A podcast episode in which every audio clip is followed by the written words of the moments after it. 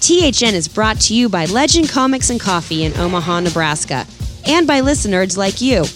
Go to twoheadednerd.com and click donate, or visit patreon.com backslash twoheadednerd to become a supporter. Hacha! Our story this week picks up where we left off last week.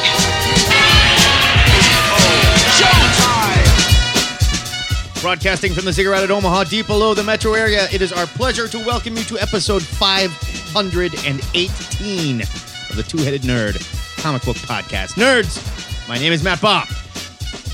And I'm the internet's Joe Patrick. In this week's Valentine's Day episode, we're loving up eight of Wednesday, February 13th's new comics with spotlight reviews on Avengers Ain't No Road Home No More and The Return of the Wonder Twins. Then it's down to the THN Sanctum Sanctorum, where we're going to hit you with our must read picks for next Wednesday. And finally, we'll be feeling the love this week, so get ready for our top five comic book couples.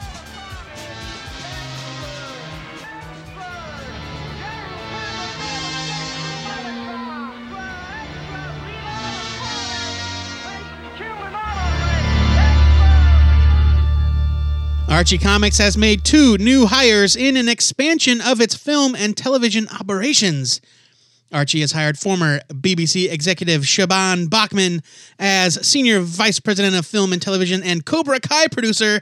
Cobra Kai is great, by the way. It is great. Matthew Lotman as head of development and production with an aim to expand on Archie's current television slate of Riverdale, The Chilling Adventures of Sabrina, and the in development Katie Keene. Are we ready for a Katie Keene show? Like, is America ready for Katie Keene? I don't think anyone can be ready for a Katie Keene I show. don't know who Katie Keene is. I'm going to be She's a perfectly model. honest with you. Oh. She's a supermodel in the Riverdale universe. Okay. In the Archie universe. All right, the Riverdale universe. Well, I mean, she has not appeared in the Riverdale cinematic universe yet. I got you.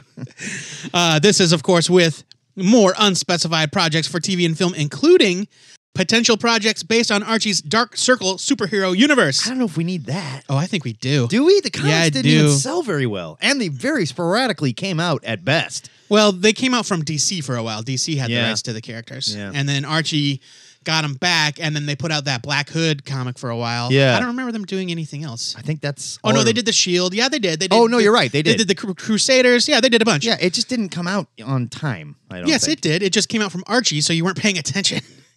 Uh, there's a bunch of quotes here that nobody cares about, but uh, their mention of Dark Circle TV and film projects is the first announcement of any projects based specifically on these Dark Circle characters. Uh, for those of you that don't know, Dark Circle is an extension of Archie's Red Circle superhero comic book imprint. Not confusing at all. Yeah, the Red Circle was Archie's vigilante group that was going after the guy that shot Pops and his dad. Yeah, on Riverdale. uh, and they encompass characters such as the Fox, the Web, the Shield, the Mighty Crusaders, and the aforementioned Black Hood. Okay, Uh, so the Fox was Mark Wade and I can't remember who drew it. uh, Dean Haspiel. Dean Haspiel. That was really good. Yeah, yeah. But that only happened at DC. They did that didn't. no, move that over to happened Archie, at did Ar- it? uh, now that I'm thinking about it, I no, don't it think- happened at Archie. Did it? It wasn't okay. at DC. Yeah, We also saw the Shield and the Web. we saw the Shield and the At Web at Archie, DC, at DC. and then uh, they did another Shield book at Okay, Archie. right. They didn't do another Web book, I don't think, but they did. I don't think uh, these they did the sold really Crusaders well. books. But then again, I don't know. Maybe you give them a TV push and they. Will. I don't care about how well they sold. Based on the success of the Archie TV stuff so far, I am all for it. I mean, if they're gonna do it well, great. I'm just not real excited, and I think Archie works on TV the way they're doing it because it's his take on Archie. This is just another superhero show. How are they gonna set this apart? Because like what if you look at what they did with Archie and what they did with Sabrina and whatever they're gonna do with Katie Keene, they really took these characters and edged them way up. I mean, are we Sure. gonna get another edgy superhero show? I don't know, man. Like, Yeah. t- make Roberto Aguirre Sacasa the Kevin Feige of the Archie cinematic universe. then they have to go the opposite way. Like the web becomes a musical and the Fox becomes like a rom com, you know, like it becomes what we thought Sure, Archie yeah. was going to be. Yeah. I think it's fun, and I think that Archie is uh, at least two for two so far. Yeah, in no, their TV. They're doing great. And if these are Experiments. if these are good, then cool. I'll check them out. I just can't say I'm really, I don't have anything in my heart for any of these characters. Mm-hmm, oh, I've always kind of had a soft spot for these characters. Really? Mhm, yeah. Dork. Joe Patrick, Why the Last Man is finally moving forward. Brian K. Period Vaughn's beloved comic series, Why the Last Man, is finally coming to a screen, not a big screen. a screen. Ah, screen. Yes. FX on Monday announced it has picked up its TV adaptation to the series. The network has handed out a series order for the drama from showrunner Michael Green, also known for his work on American Gods, didn't like it, Blade Runner 2049, really liked it, and Logan, loved it. And starring Dunkirk's Barry Keoghan. I think it's pronounced Keegan. Keegan? Eh, Yeah, it's that's probably what just I'm like going for. Weird Irish spelling. He's or some soups shit. Irish, yeah. Diane Lane and Diane Lane, huh? It's expected to premiere in 2020. Diane's gonna be mom, obviously. Obviously, President Mom. Yeah. Yeah, she's great. Why the Last Man ranks as one of the most critically acclaimed comic book series of all time. The DC Comics slash Vertigo title was first launched way back in 2002. Damn. I think I was 39, and revolves around Yorick Brown, who's going to be played by Keegan, and the last surviving human with a Y chromosome, and his capuchin monkey ampersand. The series follows escape artist Yorick after a mysterious plague as he sets out to find out what might have wiped out the male chromosome. Why the Last Man, written and created by Vaughn and artist Pia Guerrero, ran for 60 issues, has been collected in multiple graphic novels. They give you so many different chances to buy this one. You should Great. read it. It's in hardcover. It's, it's in trades. So goddamn good. Vaughn told the Hollywood Reporter in November 2017 that he didn't want to find someone who loved the source material but didn't feel so indebted to it that they would be afraid to change it. That worries me a little bit Why? because sometimes it's good, sometimes it's preacher. S- People like Preacher. Some I people understand like they Preacher. do, but I would argue those people that like preacher didn't read the real book.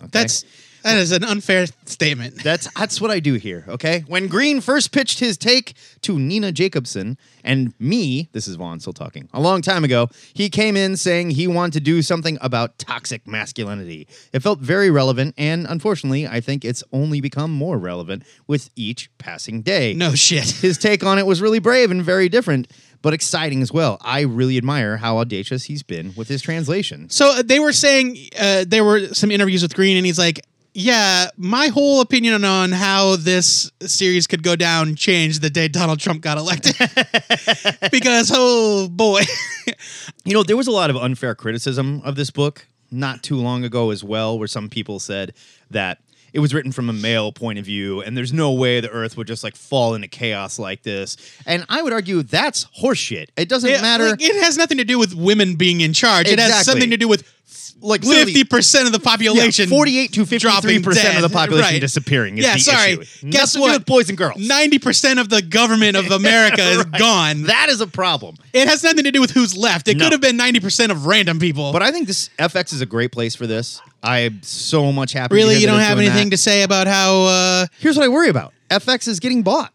It's going to Disney. It's part of that Disney deal. So we don't know what the future of X- FX is. Is going to be around? Are they keeping it? yeah, FX is. They're not going to just like cancel FX the network. Rename it or bring it in or put all this stuff on Hulu? They're going I to mean, be. It's it's going I to be don't called know. Disney FX. I mean, we just we don't know what the future of FX is right now. I, I think that it will continue as an ongoing concern on on cable television. I mean, we'll see. I guess unless they decide it's going to make more money on Hulu or something. So uh, the f- it's been a pretty fascinating journey for this uh, property. It was optioned way back in 2007. Uh, FX put the adaptation in development in late 2015, so eight years later, after Vaughn finally reacquired the rights to the franchise following a Yeah, the- lengthy waiting period. There was going to be a movie. There was all kinds of New talk. Line Cinema, which is a which is a uh, also owned by Time Warner, Right, the people that brought us Nightmare on Elm Street. Yes, new- yes, exactly. Uh, whenever I saw the New Line Cinema logo show up on TV, I, I knew it was time to leave the room. because it was going to be a Freddy Krueger trailer. Back in the day, it was all horror and Yeah. garbage. Uh, yeah, they wanted to make a movie, and Vaughn was like, I, "No, Yeah. guys." Uh, and so he finally got the rights back in 2015 when FX put it in development, and now four years later, five years by the time it comes out, we're finally getting something. Good lord. I'm excited. I think it's going to be great. Um, Yeah. I think Barry Keegan looks very peculiar. Yeah, he's a different looking guy, but I'm okay with that. yeah, yeah, no, he Because like, Yorick wasn't supposed to be like super. yeah. I mean, this is sexy, not a good-looking slam. dude. He's not like an uggo or He's anything. kind of a just- weirdo, though. He he has a very distinct look. Yeah, he's a weirdo. Um, but yeah, I'm I'm interested in this big time. I think Diane Lane is great. I'm way more worried about the ampersand casting. I mean, I'm gonna have to see a lot of monkeys before they get this one right. I just hope they don't cast a really well known monkey. Yeah, You know? yeah, Yeah. Not some monkey that's gonna overplay the part and steal the show. Give you know? give it to some young and hungry up and comer. That's what I'm saying. Yeah. that's what I'm saying. Enough of this TV and movie bullshit, Joe Patrick. We're here yeah, to talk yeah. about comic books. In comic book news, David F. Walker, the writer, is launching his own comic book company called Not David F. Walker, the stuntman, Right. Or David F. Walker, the shortstop. Right, yeah. is launching his own comic book company called Solid Comics with an X. oh man, we're back to that. Yeah. I thought we were out of that. No, no, no. Through his company, Walker intends to self publish various creator owned limited series and original graphic novels, beginning with the five issue wrestling series One Fall by Walker and artist Brett Weldell. Here's a quote from Walker I'm still working with other publishers and have several major projects coming out over the next several years.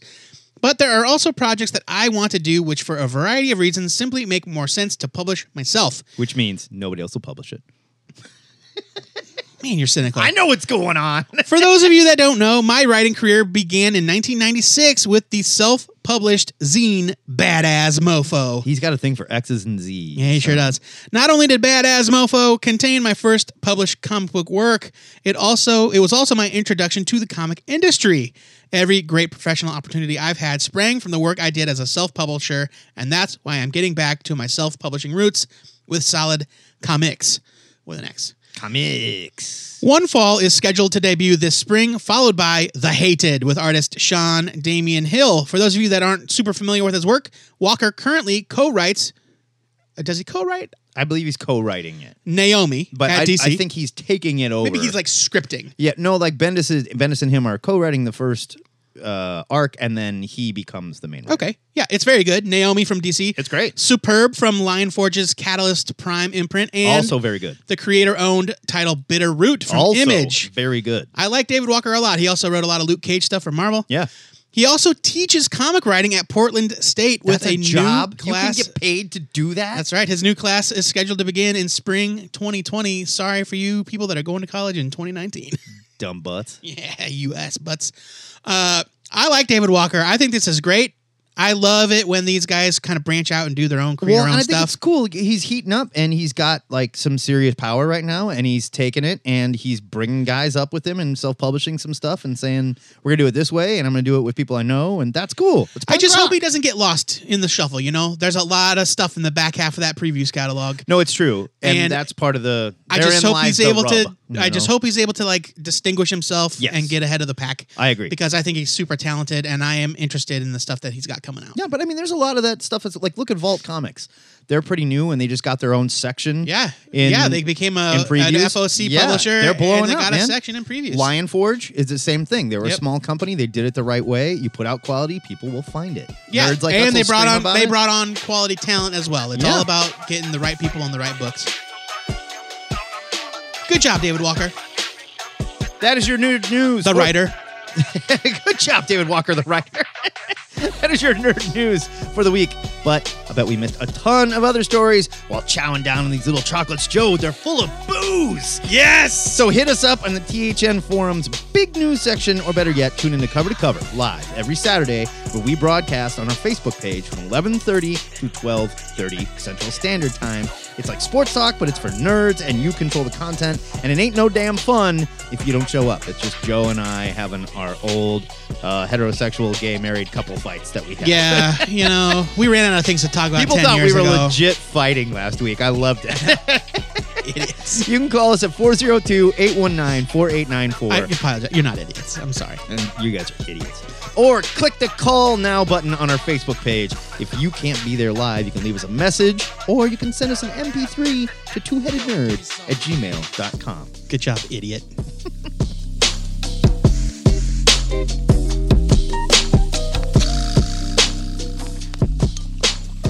it's re- mm-mm. uh-uh.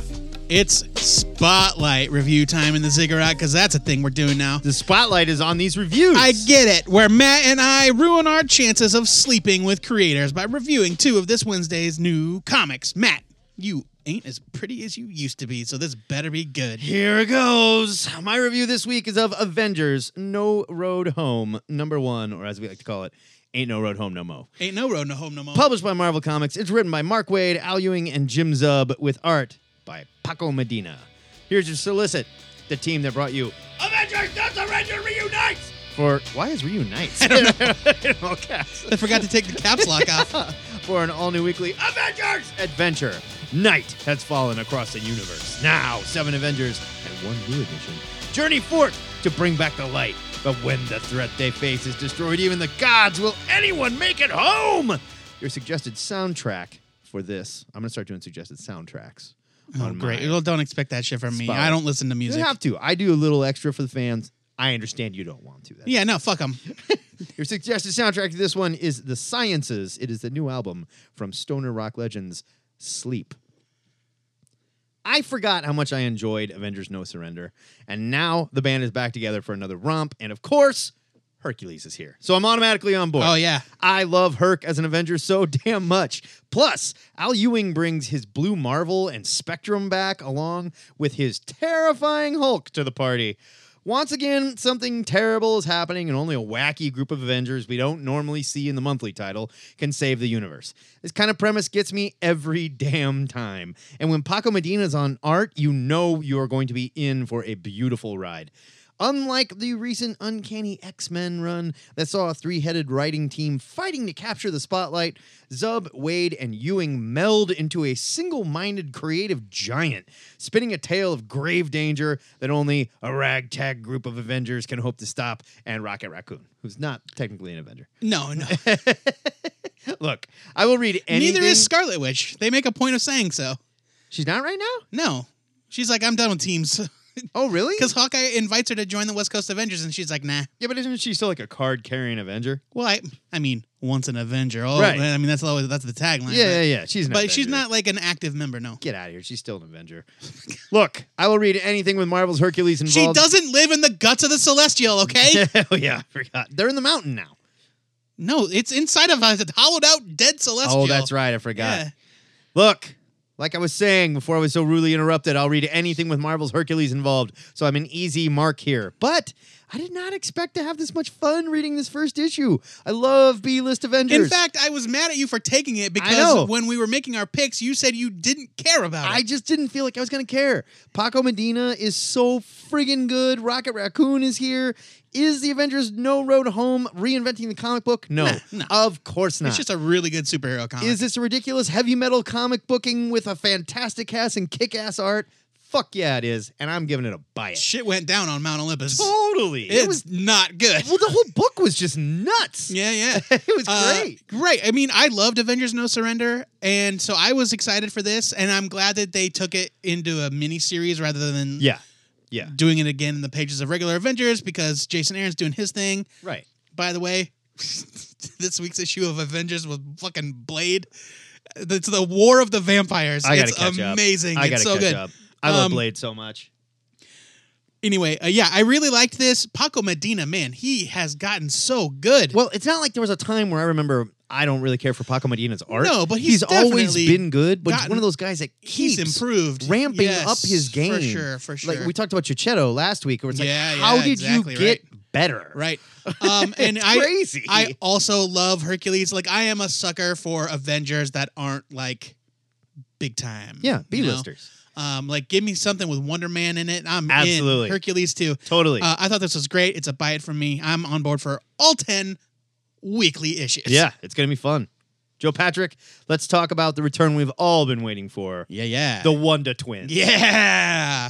Uh, I am reviewing Wanda Twins, number one from DC Comics, written by Mark Russell, with art by Stephen Byrne. It's 32 pages for $3.99. Here is your solicit. Exiled from their home planet, alien heroes Zan and Jaina must navigate life as teens on Earth at South Metropolis High School. Not the name of the high school. It's Morris High School. Well, it's in South Metropolis, right? it's not because they are, unless they teleport. oh, I'll get there. all right. uh, where, where they're even bigger outsiders than the typical awkward young adults. Under the watchful eye of Superman, the brother and sister pull monitor duty at the Hall of Justice as interns. There it is. While also trying to overcome the pitfalls. Uh, I spent several minutes, I'm embarrassed to say. Uh, Time out. Finish reading this and then. that's the. you So- fin- oh, sorry. I thought that was the no, end. there's sorry, more. sorry, sorry, sorry, sorry. Well, Well- well the pitfalls. Oh, While trying, while also trying to overcome the pitfalls of Zan's brash confidence and Jana's shy but streetwise persona. If you think you know the Wanda twins, think again. This book takes the form of the unexpected. whoa! Get it? Okay, you Uh, were saying. So I spent several embarrassing minutes today googling the location of the Hall of Justice because I couldn't figure out where this book takes place. I'm like, it's Metropolis, right? It's in Metropolis. The Hall of Justice is in Metropolis? No, I didn't think so. the Hall of Justice is in Washington D.C. Yeah. And so I- I thought while reading the book, how are they getting to the Hall of Justice if they are living in Metropolis? They're I boom just tubing. maybe Boom, boom, boom. Tube, tube, maybe tube. no, they just show them like walking. They're just walking down the street. So Oh, I'm saying this book takes place in Washington D.C. So there you have it. really? Yeah, yeah. Okay.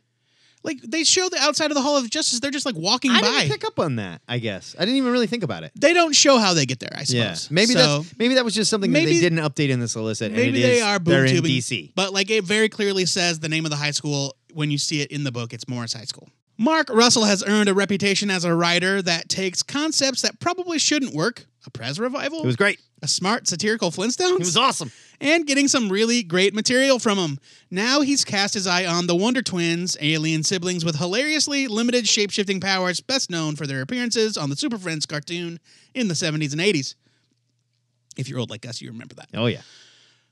This is something only n- 80s kids will understand. You remember that BuzzFeed shit? whippersnappers, get out of here. Zan and Jaina have been brought to Earth by Superman as a favor to their father after an unrevealed incident on their home planet. Now they're attending high school and interning at the Hall of Justice. Zan is overconfident, thinking he'll be big man on campus within a year. Jaina is more timid but clever, very smart. Russell's trademark wit is in full effect here, filling the script with almost throwaway jokes like the weather report warning about trans-dimensional death clouds during an attack by Mr. Mixius Pitalik. There's a hilarious sequence with Zan hitting what is essentially his species' version of puberty in front of the whole school, leading to a pretty great scene where Superman and Batman share their own tales of teenage trauma. Bendis will, of course, bend over backwards to tell you that this book is in continuity, but Wonder Twins kind of exists in a timeless bubble.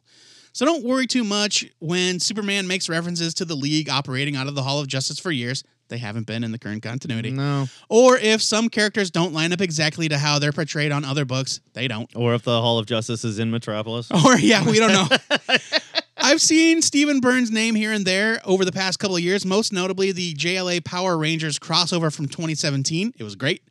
The Irish artist does a great job here with his expressive characters and strong storytelling. His art has an almost animated quality to it, and his colors really pop off the page.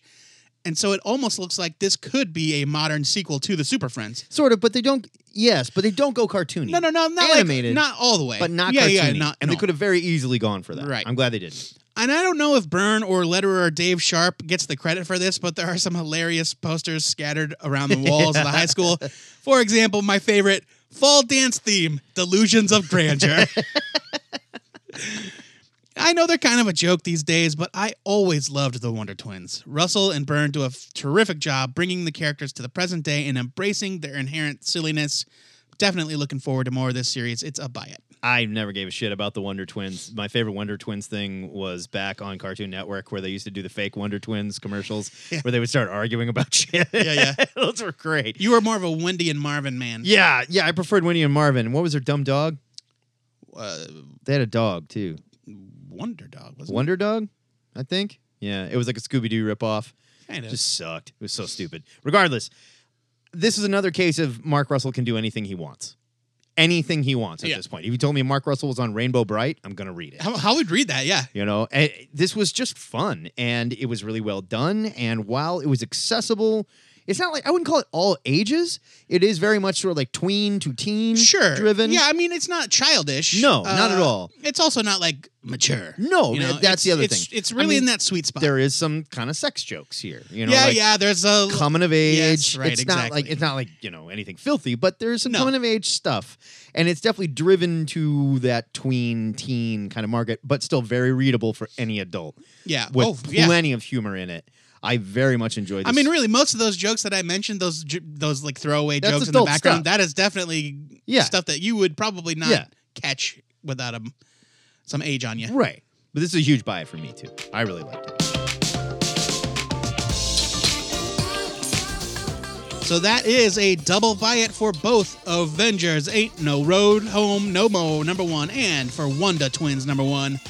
We'll post our written reviews over at twoheadednerd.com so twins everywhere can make their twin feel the pain of reading it from a distance. Weird twin Yeah, like powers. psychic connection. You stab one, the other one's like, oh, like Tomax and Zaymon. I don't trust him.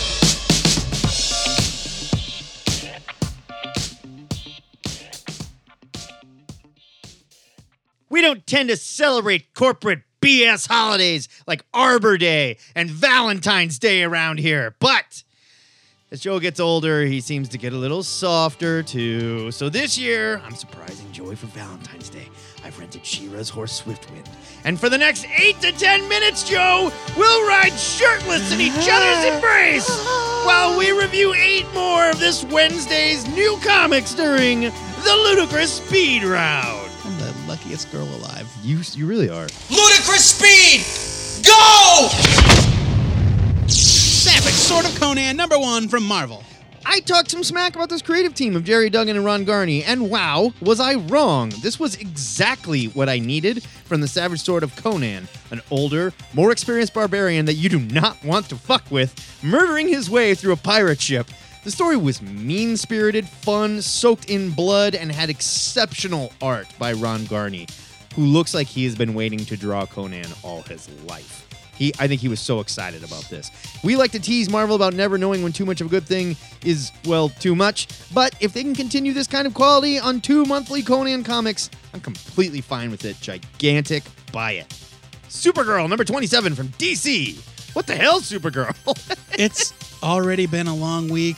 America is on fire. Things are bad all over. I just need something bright and positive to turn this mood around. It's been a while since I've checked in on the Girl of Steel. Let's just see what. Jesus! She just ripped that guy's tongue out!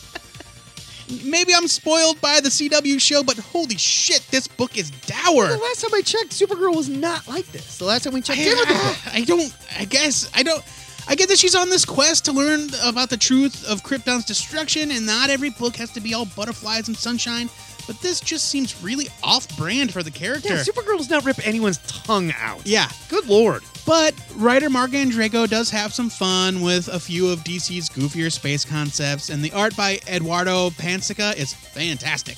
Super, like you've never seen a tongue get ripped out so beautifully. really? Supergirl number twenty-seven gets a skimmet. I don't know, man. I see some pretty good tongues getting ripped out.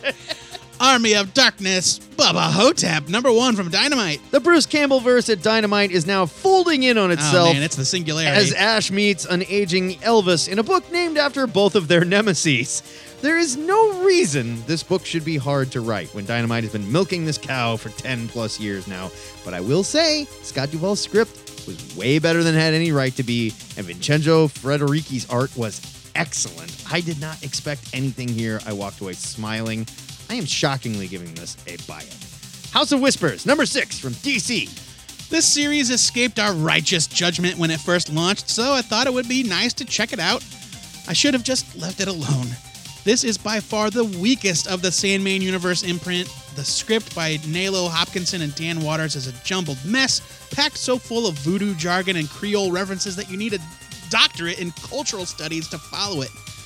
It reads like the most vertigo ass book to ever vertigo. the art by Domo Stanton is interesting, but it's not enough to elevate this complete slog. House of Whispers number six gets a leave it. I don't even know how it's still going. I'm wondering if this whole Sandman imprint is in trouble because they're not selling. But yeah, but vertigo books are always kind of low selling. I suppose, but I mean, these are pretty low. Yeah.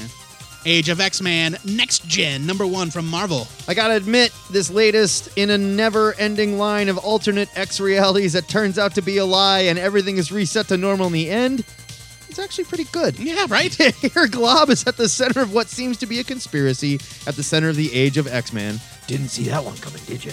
But seriously, Ed Brisson does a great job writing the students, showing them in class, something I'd like to see more of in the regular X titles, For I sure. might add. So, yeah, we know where this event is going, but so far, I'm having fun with it. I give, I'm giving this a buy. I love that Glob Herman is the hero of That's this story. great. Miss Marvel, number 38 from Marvel. Don't get me wrong. This is a great issue with a fun video game theme and a great message, but after five years and 60 issues, I thought the final issue of G. Willow Wilson's historic run would have a bit more fanfare. She only writes the first nine pages. She doesn't even get like the last word. Yeah. There are three other creative teams that do a great job with their chapters, dealing with different levels of the game that Kamala and her friends find themselves trapped in. Devin Grayson, remember her? She's Yeah. here. Oh, hey. Uh, Jim Zub writes a chapter. It's pretty great. I guess I was expecting more of an emotional farewell, but like I said, Ms. Marvel 38 is still a really fun read. I'm giving it a buy it. I'm giving it a skim it. For as celebrated as this run should have been, they should have given it a better ending for this writer, for G. Willow Wilson to put a button on it and say, "There you go, like there's my run." Why? That's do, what I wanted. Why from it. even do this Yeah. issue? It, Like, it just, and just even- stop with 37. And like, look, G. Willow Wilson doesn't owe anybody anything. No. but even the even the like sign off on the letters page Yeah. was just copied from what she had already posted on Right. Facebook. And like I'm I had saying- already read that You- message. You, already buttoned up your last storyline, and it ended very well. Just stop. There's no reason to do another one. Gunning for hits, number two from Image. This one sort of went under my radar. Moratat is on art I here. love Moratat. He is fucking fantastic on art here, and he's kind of doing something different than what he normally does. It's a little more animated, a little more cartoony, and a little simpler than what we normally get from Moratat. But it was very good in this story of a music agent trying to land the next big band, and he's sort of going through and giving this step by step of here's what I do, here's how the industry works, here's who this asshole is, here's why I'm sleeping in this car. It's very fast paced. It was really well done. I'm giving this a buy. Shatterstar, number five from Marvel. In five short issues, writer Tim Seeley has done a great job setting up a new status quo for the oft mocked Shatterstar, a Rob Liefeld creation known primarily for his shoulder pads and ridiculous swords. Two blades. Yeah. For extra cutting. Four blades all day. Oh shit. He's one in each hand. He's also added several great characters uh, to the Marvel Universe, like Bug Smasher and the End Woman, an intergalactic Amazon warrior with a giant gun leg. Sure. In this issue, Shatterstar fights against an army of his own clones to free his tenants. He's a landlord now. Yep. From the clutches of the Grand Master. Dude's got to make money. Yeah. Really great art from Carlos Villa on the present day scenes. Gerardo Sandoval does a fine job on the flashbacks, though his art style isn't really my cup of tea. Yeah, Carlos Villa is a badass though. I've loved this series, and this was a great send off. I'm giving Shatterstar number five a buy it. Believe it or not, it was real good. That's how you do a send off. Yeah, there you go.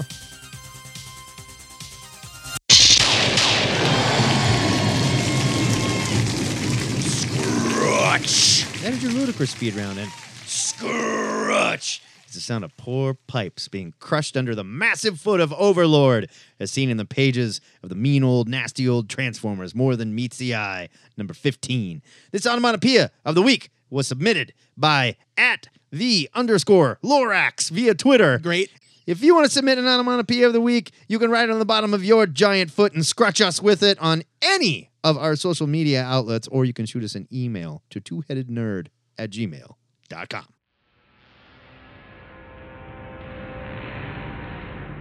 Now that we've got Joe's sentimental Valentine's Day bullshit out of the way, it's time to head down to the THN Sanctum Sanctorum, where this week I've prepared a spread of bat, cat, and rat hearts gently seared with shallot and white wine. Then we'll be pushing an enchanted needle in between our ribs, through our pericardium, and directly into our own heart to make sure that our blood is black enough to. Hey, buddy. Before we stab ourselves in the heart, maybe we could talk about our must-read picks of the week. Joe, I've done this a thousand times. We're gonna be fine, okay? Just, just in case, maybe we can tell the nerds about our must-read picks first, and then we can maybe talk about the heart stabbing thing. oh, you big baby. My pick for next week is Incursion, number one from Valiant. It's written by Andy Diggle with art by Alex Packnadle, who At Joe least that's thinks what- is a writer. Alex Packnadle is a writer. Okay. I didn't know he was an artist, so I'm thinking this is a typo, but maybe he is an Oh, artist. He's listed there as the artist. I don't know. 32 pages for 3.99. There's Here- no way to know. Yeah. Here's your solicit. Beyond the margins of human reason lies a realm as the dead side, where the souls of the dearly departed linger, and where demons wait for us in the dark. For countless ages, Earth's chosen protectors have guarded the veil between both worlds, but there are other doors to the dead side through which gruesome terrors from galaxies untold can trespass. With the planet's freedom at stake, can the reigning geomancer and her steadfast eternal warrior stand together against an invasion unlike they've ever witnessed? You were all like, uh, it's Shadow Man. I don't care. No. No. This is the Eternal Warrior. Guess who wrote the last volume of Shadow Man? I get it. Andy Diggle. I know. I love the Eternal Warrior. I like Oh, the man, Eternal Warrior. I too. love the Eternal Warrior. I just so don't much care about. it. Sa- I don't care about Shadow Man. That's fine. Though they don't mention Shadow Man in this solicit. No, no, no. The Dead Side is more than just Shadow Man. It's a whole thing. Okay, sure. What's your pick for next week? My pick for next week is Wolverine and the Infinity Watch number one. Is it really? I'll get there. All right. From Marvel Comics, written by Jerry Duggan with art by Andy McDonald. It's 32 pages for Didn't we $3.99. just get off this carnival ride? I'll get there. Here's your solicit. Wolverine has finally returned, disentwined from the evil clutches of Sotera. Not a word, by the way. Doesn't. I was gonna say, clear your throat, buddy. But hang on, didn't he have an Infinity Stone? Yeah. How did that happen? I don't remember. And wasn't he popping up all over the damn place for a little while? Yeah. The answers you seek are finally revealed as Logan goes cosmic alongside everyone's favorite god of lies and stories, Loki Lafayson. Uh, you might be asking yourself, hey, Joe, didn't you just spend 30 minutes shitting on Infinity War a You couple did. weeks I ago? was right there. I was sitting on the toilet next door. I did. I, I did. Uh, because it wasn't good. Um, We have his and his toilets. They're right next to Yeah, each other. right. However, um, I am curious to know how the whole like Wolverine randomly showing up in these books uh, that started back in the Marvel Legacy one shot connects with Wolverine being returned with no memory in the Return of Wolverine, which also connects with him returning with all of his memories in Uncanny X Men this week. It sounds to me like you're morbidly curious. I'm morbidly curious. Okay, I'll buy that. Not excited. okay, I'll take that. Yeah. I've made morbidly curious picks of the week. yeah, I get it. absolutely, All right. absolutely. The teach and trade of the week goes to Comics Will Break Your Heart, the hardcover from Roaring Book Press, written by Faith Aaron Hicks. I'm going to say Faith drew it too. Uh, buckle up, Buttercup. This is a book book. Oh, come on. You know I don't read no books. It's a book book. Give me a break. 352 pages for 18.99. That's why it's so cheap because there's no pictures. Yeah, if it was if it had pictures, it would be way more expensive. Here's your solicit. Miriam's family should be rich. After all, her grandmother was a co-creator of the smash hit comic series, The Tomorrow Men. But he sold his rights to the series to his co-creator in the 1960s for practically nothing. And now that's what Miriam has. Practically nothing. And practically nothing to look forward to either. Yeah. How can she afford college when her family can barely keep a roof above their heads? As if she didn't have enough to worry about, Miriam's life gets much more complicated when a cute boy shows up in town and turns out to be the grandson of the man who defrauded Miriam's grandfather and heir to the Tomorrow Men future Fortune. fortune, just like I said. So this is what if Stanley had a hot grandson and Jack Kirby's great granddaughter met him? yeah, and they fell in Later love. in life, yeah. right, exactly. Yeah. I think that's super fun. It's sort of like a, a Romeo and Juliet kind of thing. yeah, and it fits our uh, Valentine's theme. Yeah, yeah, yeah. But this is very much like a take on Jack Kirby. Yeah, taking the definitely. rights Yeah, for, sure. Yeah. So there you have our picks for Wednesday, February 20th. But we want to know what you nerds are reading for Valentine's Day, too. So after you've cleaned up from your chocolate Valentine orgy, let us know what you plan on reading next week. Or go ahead and hit us up on any of our social networking platforms. And for the love of Cupid, don't forget to make sure all your picks are added to your profile, or he will shoot you right in the mommy daddy button with that arrow. Yeah. Yikes. Ciao. Chow. That's an, what it sounded. A bow and arrow makes. Yeah. Chow. Like a gun. Pachow. No, that's different. Guns go pew pew pew pew. how does an air, how does a Uh, Remember that kid on the playground that had a, a machine gun? yeah, It was he- always like, I got a machine gun. Shut up. "Ah!" like that. Okay, first of all, you sound like a fucking goat, dude. I just want to know how a bow goes ka-chow. Puh, chow. How does a bow go pa-chow? I just showed you. I'm not doing and that not again. like kertwang or something. that's. I don't even know what that noise is. Is that someone Okay. breaking a string on a harp? Give me a break. I mean, it's a stringed weapon, but okay. One, two, three, four. I It's not a fifth week, but hey, it is Valentine's Day week, and we can't think of a better way to celebrate than to count down our top five favorite comic book couples. Matt, start us off with your number five. My number five goes to Apollo and the Midnighter, the cutest gay couple in comics. They were created by Warren Ellis and Brian Hitch as an homage to Superman and Batman. But they were what if Superman and Batman were in love, which we all know that they secretly are. First appearance was in Stormwatch Volume 2, number 4, back in 1998 one I would argue one of the best written and healthiest gay relationships in fiction, not just in comics. I'm saying in fiction. I mean, fiction is a pretty broad brush, to but they paint were it with. always so great together and like it was so well handled. It was never this was before DC uh, like well and it wasn't just DC. This was before DC and Marvel got on that guess who's gay trick to try and sell Sure. books, you know. Yeah, I mean, Like- Apollo and Midnighter were gay from the jump. yeah, they were just quietly gay. It was nobody's business but their own.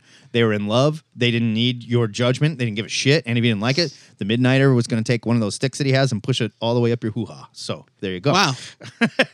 Yikes. My number five. Yikes, Aroni.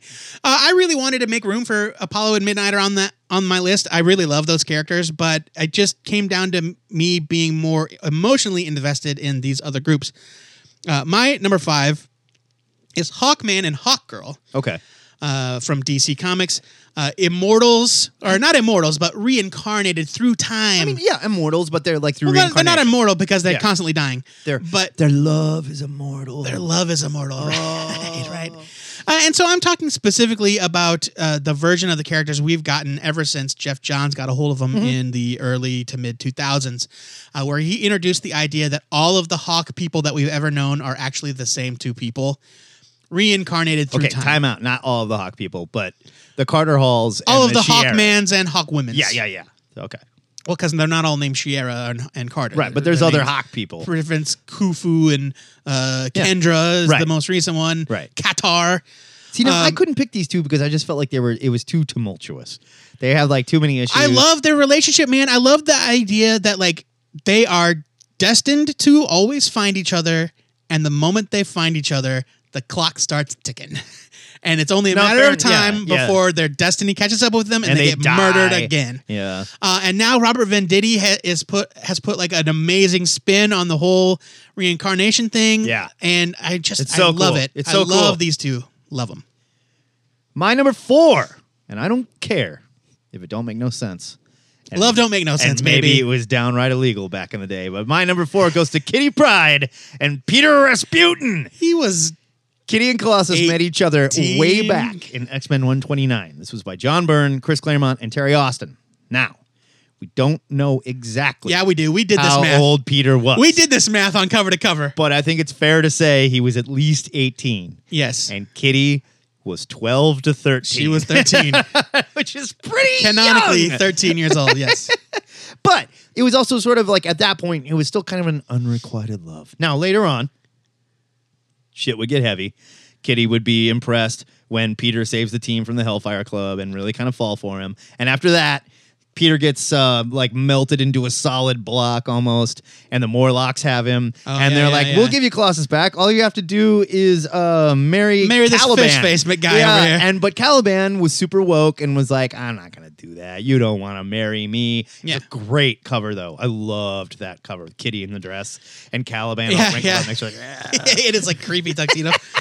uh, don't forget when uh, Colossus went to space and fell in love with an alien chick and Yep. came back to Earth and he was like, sorry, kitty. Now, I mean, but that you know, they've been up and they've been down. I get it. Yeah. Uh, in Days of the Future Past, we see him as a married couple, and I loved that. Oh, it was so adorable. We saw him again as a married couple with serious problems in Age of Apocalypse, when Colossus is just like, screw you, baby, I'm going to find my sister, and I'm taking this team, and they're all going to get killed.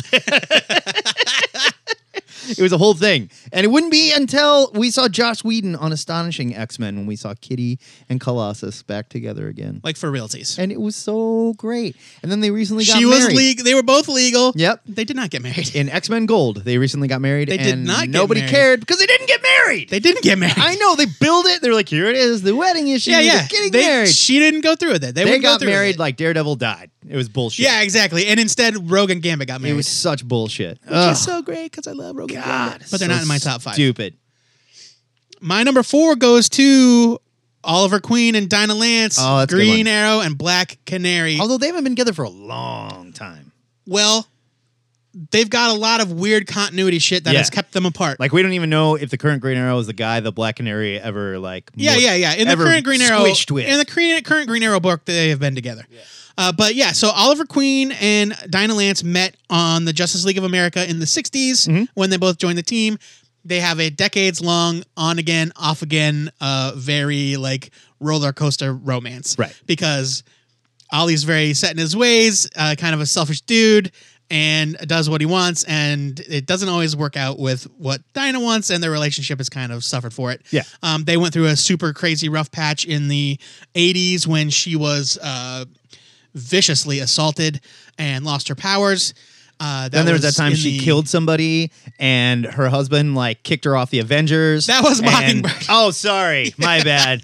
That was the other arrow guy and the other yeah, bird. that was that was the other that was the Black Canary stand-in that also got viciously assaulted, and then when she took revenge on her assaulter, she got booted off the Avengers for it. happens. Yeah, you know. You should have thought about that shit. Uh, but yeah, uh, and uh, I loved that they kind of rushed back into each other's arms when he got resurrected by uh, Parallax in the '90s during that Kevin Smith run. Uh, there was that great issue uh, where they reunite for the first time, and then it's just like several panels of the JSA standing outside their bedroom door in their hallway, wondering if they're okay. Yeah. because they haven't like surfaced for food or water Yeah. in several days. The new 52 uh, happened and wiped out their histories. It did in fact so happen. They never had met, they were strangers. But in Rebirth, their histories weren't necessarily restored, but they were brought back together. yeah. Um, they hinted at it. There was uh, when Wally was bouncing around uh, the the universe i- in that Rebirth special. He knew that like they were basically strangers, but something deep down inside of them, they knew that they were missing something. yeah. They, we still don't totally know what's um, Well, yeah. going I mean, on. they have been together in the Green Arrow book, which you Right. do not read. No, but I mean, like, as far as everything that's happened in their past, we don't. I don't think the majority of the past has happened, but I I, don't think think they've we kind of forged a new history. okay. Um, I don't think they're together anymore because I think Ollie did something dumb, Mm, like he does. But I just love, I love Green Arrow and Black Canary. Matt, what's your number three? My number three goes to. I'm switching it up on you. It's gonna freak you out. Big Barda. Yeah, buddy. Yeah, buddy. Big Barda and Scott Free. That's not what's written here. Mr. Miracle. That is not what's written here. But in the last, I'm gonna say five years, maybe they've been toying with us a little more. Like we knew that Big Barda and Mr. Miracle were an item. We'd seen them together before uh, in Ennis's or not Ennis's. I'm sorry, in uh, Morrison's JLA. Mm-hmm. Big Barda was on the team, and we knew she was living with Scott at the time, and they were a cute couple, and we liked I it mean, they've been married since they debuted. they have become such a wonderful couple in Tom King's Mr. Miracle storyline and some other stuff around that out sort of orbiting around You're that. Ah, a real Johnny come lately. You know that they've been a couple forever. I know that, but we have not seen them the way that they're written. Like Big Barda so genuinely loves him and protects him. Like th- thinks that he is squishy and soft and has to be, you know, like taken care of. And I love the role reversal where Big Barda is the big tough one in the relationship and it's like Scott has some real issues that he's trying to work through. Like Mr. Miracle's messed up from his time on Apocalypse and he found a woman that he truly loves that's going to take care of him. I think their relationship is just adorable. They are my number 3. I Okay. love them together. Yeah, I mean, I like them too. Uh, my number three, and really for the next three, it was kind of a toss up for my for my three, two, and one. Uh, my number three though, Peter and Mary Jane. Really? Yeah. Uh, I I remember Peter and Mary Jane, um, Page Turner's used books Okay. on 15th and Dodge. Yes. Now a bar. Now a bar, yes, Page Turner's Lounge, Mm-hmm. right? Uh, we my dad used to take me there. They had a comic book room where they sold comics on the cheap. Uh, and so like if if the cover price was 75 cents, it was only 50 cents to buy it or Sure. that sort of thing, like a sliding scale. Um and I remember finding the issues where Peter proposes to Mary Jane. Yes. Uh, it was so good. I want to say it's Amazing Spider-Man 290, Oh, they were so good. and um, like there had been married superheroes, Sure. already. Like Barry and Iris were a thing, though he wasn't the Flash or anymore at that time. Um, I I knew that there I knew that there were married heroes out there, um, but this was the first time I was like, oh shit, this is a relationship that I've seen progress right. and now it's happening. Uh, and it wasn't until years later that I found a copy of uh, Amazing Spider-Man Annual 21 where they actually get married. But it's a three-part story Mm-hmm. My where he favorite wedding episode of all time. oh my god, that wedding issue is so good. so in in the first part of the story, Peter proposes, and her first instinct is to say no. Uh, and he had proposed before in the past, apparently, which is something I did not know at the time. I didn't know that. Yeah, When? or or way earlier in the 80s, I think. Really? Yeah. Okay. uh, and her first instinct was to say no. Uh, and that sto- during that storyline, he gets uh, attacked by the Spider Slayer. Uh, uh, Alistair, Oh, yeah. Alistair Smythe, the son of the guy that uh, invented the original Spider Slayer robots. Smythe or Smithy? Smythe. Uh, uh, well, I don't, I don't know. And um, by the end of that storyline, she realizes that they're they're meant to be, and that he'll always be there to protect her. Yada Right. yada yada. And Yeah. she says yes, and it's like, oh yeah, yes. Uh, so that was like my first comic book relationship where I actually got to see it go from being friends to being a couple to Yeah. actually being married, and I was like, oh shit, that's awesome. Yeah. Um, and so they have always been like really close to my heart as a as a married couple, which is why I took it so hard when Marvel was like devil time. It's the dumbest. It was Yeah. just the dumbest. And I'm rethinking. I'll just tell you, I had them as number one on my list because I love that couple so much. Mm-hmm. But the relationship is so fucking poisoned by that stupid crap Yeah, that they but, pulled. I mean- that it's like I can't. I have to punish that relationship. But there are other versions of the relationship, I know. right? I know the, there are. There's the there's the really great version that we get of it in the the There- Sony PS4 game. There's other versions and they don't There's count. the ultimate Peter and Mary Jane that I are know. super sweet together. But that's almost worse because they constantly tease us with it. No, I know. Everywhere Like, else. look, They man. even gave us a book where like they're married in the future and they've got a kid and they're doing all the shit that they should have fucking done in Amazing Spider Man. Sure. It's so stupid. But you had Kitty and Peter as your number four, and their relationship was totally shitty later on too. So. Yeah, but they naturally like came together and and broke apart and came together and broke apart. They didn't, s- you know, like get married and we were all super happy and they had their happy ending and then I don't know, Look. like an alien came and de-aged Peter so he was like a baby and Kitty decided to stay with him and sleep with him and shit, you know, like like something gross. no, I'm like, I'm not saying that what happened to them is good. Obviously, it's not. I hate it. yeah, Um, but like they're back together in the comics now. I know, I know, Uh, but I just I always have loved Peter and Mary Jane as a couple. I do too. My number two goes to Ben Grimm and Alicia Masters. Man, you're just all over the thing. Ben Chris. Grimm and Alicia Masters are the most tragic, wonderful couple in the Marvel Universe. And don't give me your Rogue and Gambit bullshit. I am so sick of that. And there's been so many times where we could turn off Rogue's power so they can kiss and whatever. Fuck you. That shit's stupid. The thing is made of rock. He can't feel crap. We don't He- know that. He he can't embrace her. He cannot truly love her. And they are so in love. And they just got married and it was adorable. He can't and it finally embrace her. happened. Aunt Petunia came. It Yeah. was so great. And they've always been so wonderful together. And it's always been Ben Grimm like, Bah, you don't want an ugly mug like this hanging around, whatever. whatever. and she's blind, so she can't see him. So she truly loves him for who he is. Yeah, but she knows he's made out Oh. of rocks. Ah! It's the She's sweetest sculpted thing in the him world. a thousand times. I know. They have the sweetest relationship and I absolutely love it. It's true, and it took way too long for them to actually Way make that happen.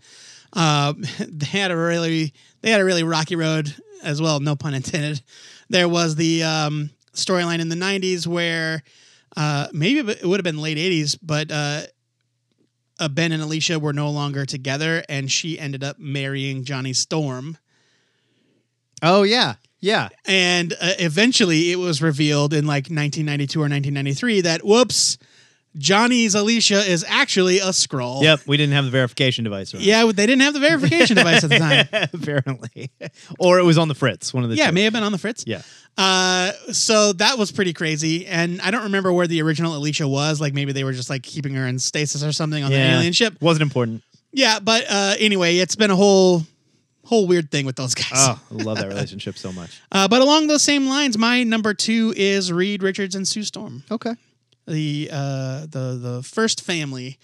Um, and while like I may I might be more like connected, I might relate more to Peter and Mary Jane as a couple, you know. Um, but I think that the relationship between Reed and Sue, and also Johnny and Ben, Right. um, but Reed and Sue specifically as like ba- the mom and dad of the Marvel universe. Um, that if like something were to happen, i- i- i- if if Marvel had decided we're gonna have a storyline where they get a divorce and she goes off with Namor or whatever, or he cheats on her, blah blah, Right. blah. If they decided to pull some edgy crap like they did with the Spider Man, it would feel like a betrayal.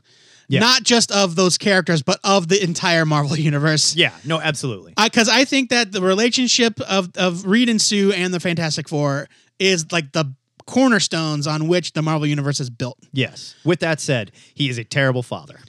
Nah, man, I just re- I he's a just really bad dad, and they have written so many stories with him being a terrible You're dad, putting his kids in danger. I, I just I just reread Jonathan Hickman's entire run on Fantastic Four and FF, and he is a great dad. he is he, okay. He was very good in that. Yes, but we have way more stories where Reed is being a total prick, doesn't show up for a birthday, forgets to call somebody, doesn't pick somebody up. Yeah, he's but so they get busy in the lab doing his. They get rub-a-doo. it. They understand the stakes. That if Reed is if Reed is super focused on something, it's because the world's probably going to end. And I will say, every time Sue comes in and she's like, "I've had enough, Reed Richards, you will come down here and stop doing it." And he's like, "Oh, I'm sorry, darling. I was just working on this miracle flower ring making thing because I love you so much." And she's like, "Oh, Reed, You're making shit up. like, no, it like happens all the Give time. me your number one answer. It happens all the time. My number one answer is Clark and Lois. Yeah, mine too. It has to be. They like they're the single oldest relationship in comic books. Mm. It still works today. Every time they've tried to break them up or break them apart, nobody cared about it, nobody wanted it, and they brought them back together.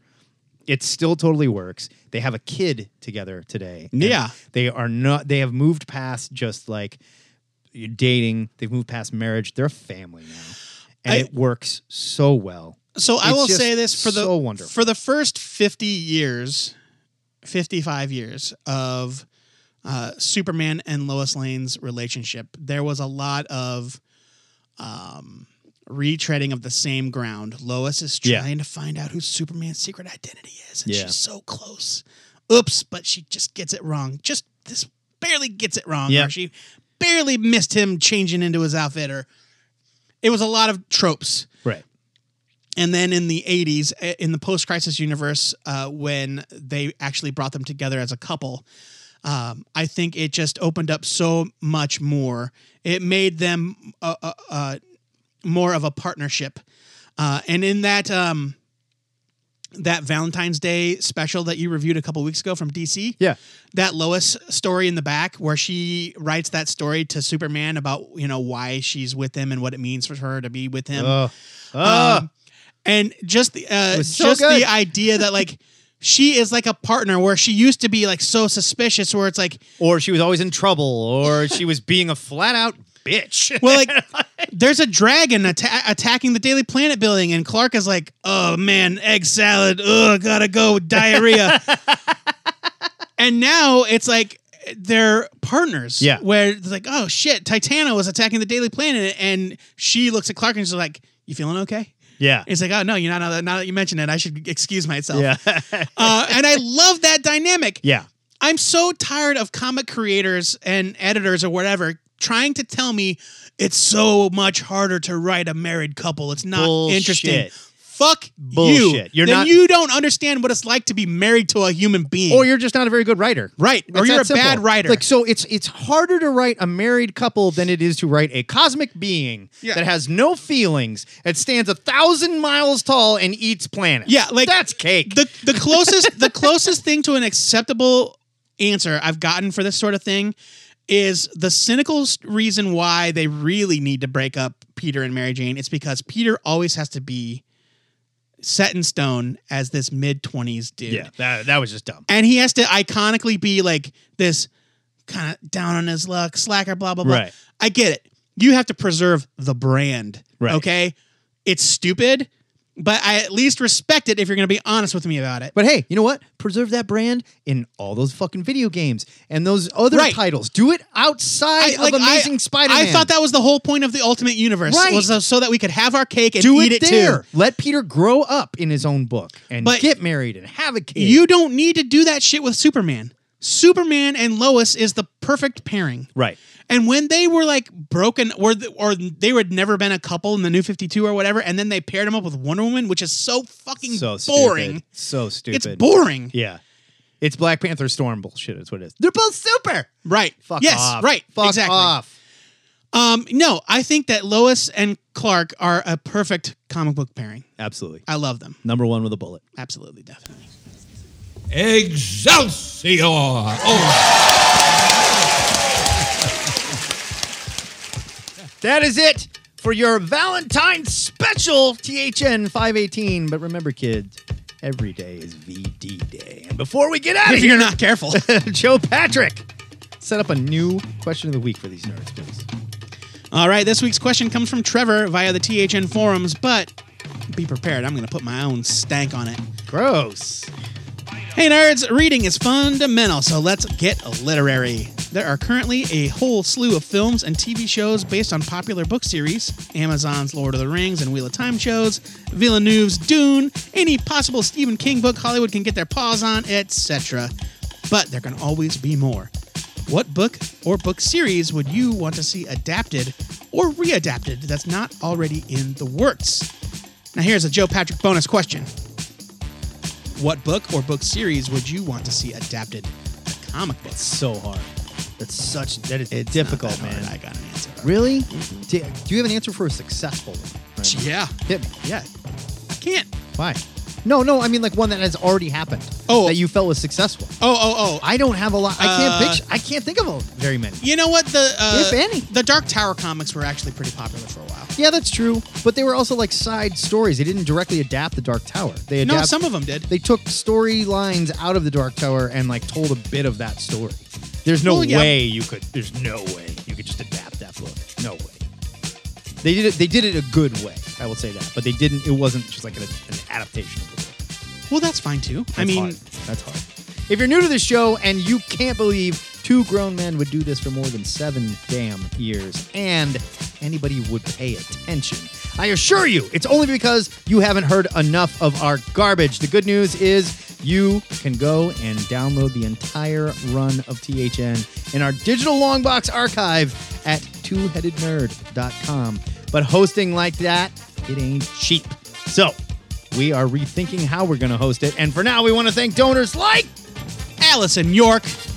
She's been with us for a long time. Yeah, we love Allison. She's super sweet. Thank you, Allison. That's very nice of you. Before we go, our weekly shout out goes to our good friend Andrea Shockling, who got a great write up in the freaking Comics Journal this past week. She famous. I know it. Word to you, Andrea. I will link to the interview and her website in the show notes, but everyone get to AndreaShockling.com now and check out her amazing art and comics. She is Yeah. super Throw duper some cash at talented. that girl. She deserves it. Until next time, true believers, remember to pre order your comics or your retailer just might love up on some of your issues without wearing any protection. This is the two headed nerd signing off. They might want to put their stank on it. Ugh.